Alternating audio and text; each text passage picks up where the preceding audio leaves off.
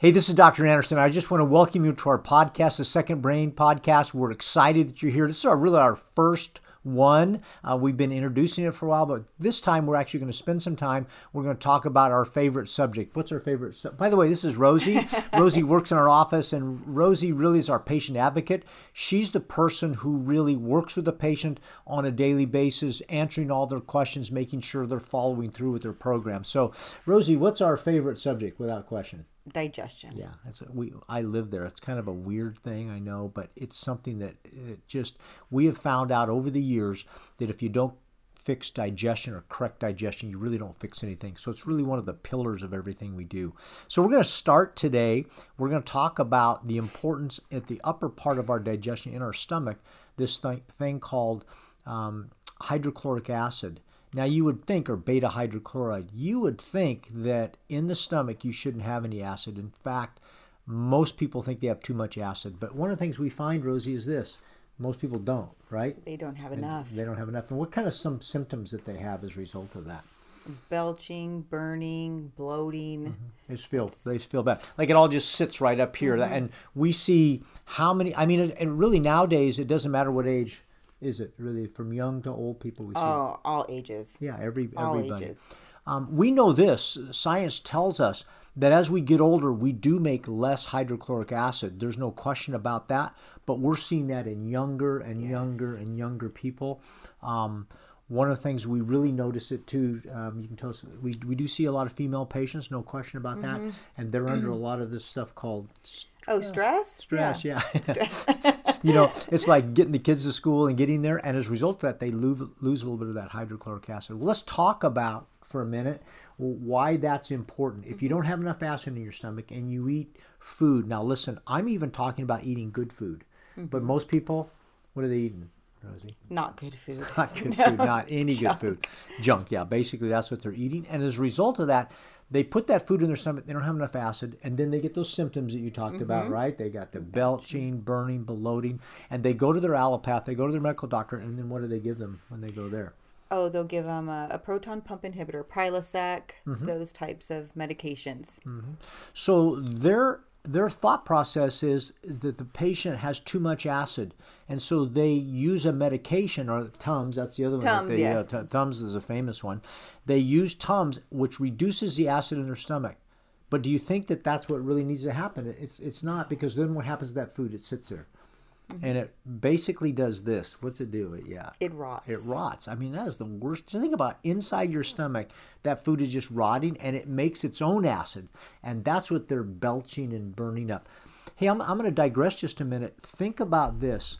If you have that kind of stuff that's in your stomach and it's now it's starting to irritate the lining of your stomach, one of the things that we're seeing is an increase in the amount of esophageal cancers because that acid from the food is just burning the lining of the stomach. It's a kind of a thin layer, it burns that off and not good at all. So, as a result of that, um, those people are getting in trouble as a result of not digesting their food. So, um, next thing that happens is this. Let's talk about this. So, food leaves the stomach and it goes into the small intestine.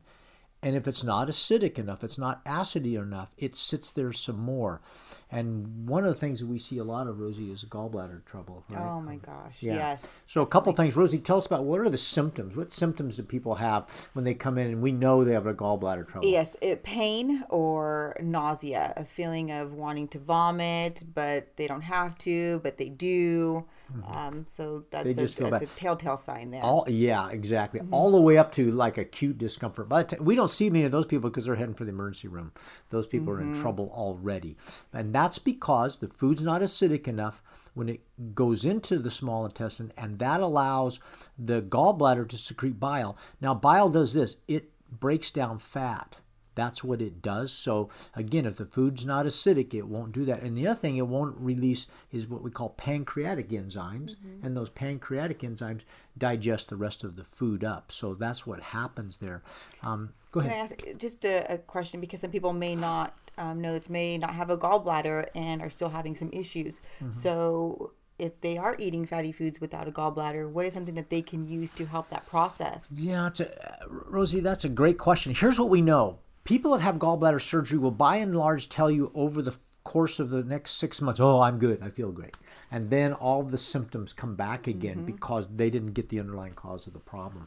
And uh, so what ends up happening there is they can't emulsify or break down fat. Um, that's the person who will say, man, I don't know what's wrong with my stool, but it doesn't look right because they're not breaking down fat. They have bile and fat.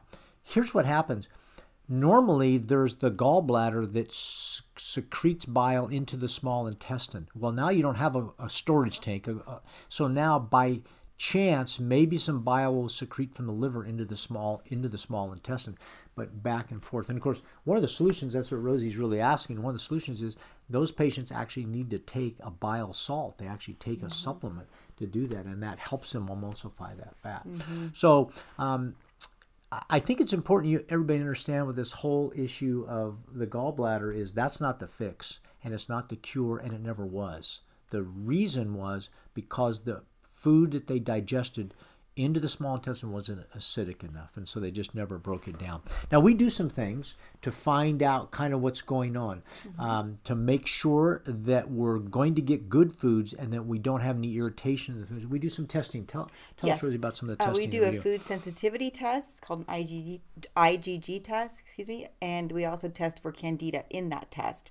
Um, and then And we, we'll talk. By the way, we'll be talking about candida later. Oh, yes. That's like a whole hour all by itself. Candida. I know like some whole of you. week. Yeah, a whole week.